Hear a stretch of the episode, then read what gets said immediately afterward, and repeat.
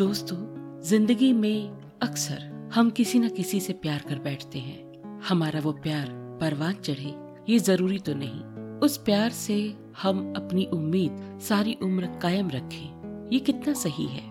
आज एक ऐसी ही कहानी लेकर आई हूँ मैं, रविंद्र कौर, अपने पॉडकास्ट में। तो आइए शुरू करते हैं सुधा शर्मा की लिखी हुई कहानी। सुधा शर्मा की लिखी इस कहानी का नाम है, प्यार का तिलिस्म। आज अचानक 20 साल बाद निशा को सूरज का फ़ोन आया। पता नहीं क्यों, पाँच मिनट बात करके निशा को अच्छा नहीं लगा और फ़ोन रख कर निशा अतीत की स्मृतियों में चली गई। जब वो पहली बार सूरज से मिली थी, वो नोटिस करती थी कि कोई उसे छुप छुप कर देखता रहता है। किसी की आँखें निशा को ढूंढती रहती हैं। जब सूरज ने पहली बार निशा को हेलो कहा था तो निशा का मन बहुत खुश हुआ था, क्योंकि स्कूल की हर लड़की सूरज के आगे पीछे घूमती थी, सूरज में मरती थी। वही सूरज सिर्फ़ और सिर्फ़ निशा को चाहता था और उसके आगे पीछे घूमता रहता था। इस बात का निशा को बड़ा गर्व था कि स्कूल का सबसे समझदार, होनहार, पढ़ाकू लड़का निशा के पीछे पीछे घूमता है। स्कूल के बाद अपनी गली में निशा घंटों सूरज का इंतज़ार करती, सिर्फ़ उसकी एक झलक देखने के लिए। हालात कुछ बदले। परिवार के दबाव में आकर निशा की शादी कहीं और तय हो गई और निशा ने सूरज से अलग होने का फैसला कर लिया। सूरज एक समझदार और निशा की भावनाओं को समझने वाला लड़का था, लेकिन निशा की किस्मत में कुछ और ही लिखा था।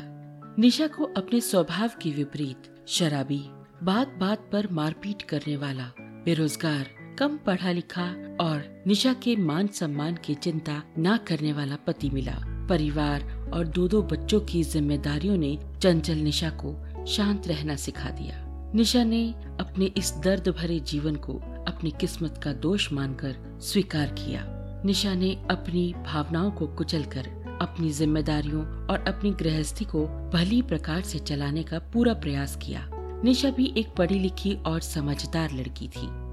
उसके भी कुछ सपने थे कि उसे भी कोई प्यार करे, कोई उसकी भावनाओं को समझे, उसकी मान सम्मान की रक्षा करे। लेकिन अब आगे के जीवन में ऐसा कुछ नहीं था। फिर भी वो अपनी जिम्मेदारियों का निर्वाह बहुत अच्छे से कर रही थी। उसके जीवन में एक खालीपन था, जो उसके पति ने उसे दिया था। पर कभी कभी जब वो मायके में सूरज को दूर से ही देख लेती थी तो उसका सूनापन कहीं कम हो जाता था। सूरज की अच्छाइयाँ, सूरज का प्यार उसे शक्ति देता था। पता नहीं क्यों, आज सालों बाद सूरज के एक फ़ोन से निशा बहुत आहत हुई। उसका मन भावना विहीन हो गया। जब सूरज ने कहा, मुझे पता चला है कि तुम्हारे पति अब इस दुनिया में नहीं रहे, और अगर तुम चाहो तो मैं तुम्हारी शारीरिक जरूरतों को पूरा करने के लिए हमेशा तुम्हारा साथ दूँगा। या जब तुम कहो, तुम्हारी जरूरतों को पूरा करने के लिए मैं हमेशा तैयार रहूँगा। ये शब्द निशा के मन को कहीं बहुत गहरे तक आहत कर गए। सूरज के प्रति निशा के मन में जो प्रेम, आदर, सम्मान था, वो एकदम से छूमंतर हो गया। सूरज की बात सुन के निशा के मन में जो सूरज के प्यार का तिलिस्म था, आज वो टूट गया। उसके मन में यही एहसास रहा कि क्या किसी का प्यार सिर्फ़ शरीर तक ही सीमित है? क्या मन की भावनाओं का जीवन में कोई मूल्य नहीं। क्या प्यार शारीरिक जरूरतों तक ही सीमित होता है? पता नहीं क्यों आज सूरज की बातों ने निशा के मन को नहीं छुआ। लेकिन एक पल पहले तक जो निशा शादी के बाद भी प्यार के लिए तरसती थी सूरज के इन शब्दों ने उसे भावना विहीन कर दिया। उसे ऐसा लगा कि सारी दुनिया के पुरुष एक समान हैं, जो औरत के शरीर को ज़्यादा महत्व देते हैं। उनकी भावनाओं की बजाय औरत की भावनाओं का शायद कोई मान सम्मान, कोई मूल नहीं। पता नहीं आज सूरज के शब्दों का निशा पर क्या असर हुआ कि वो अपने आप को सूरज के मोहपाश से मुक्त महसूस कर रही थी कि आज खुद को वो बहुत खुला और स्वतंत्र महसूस कर रही थी।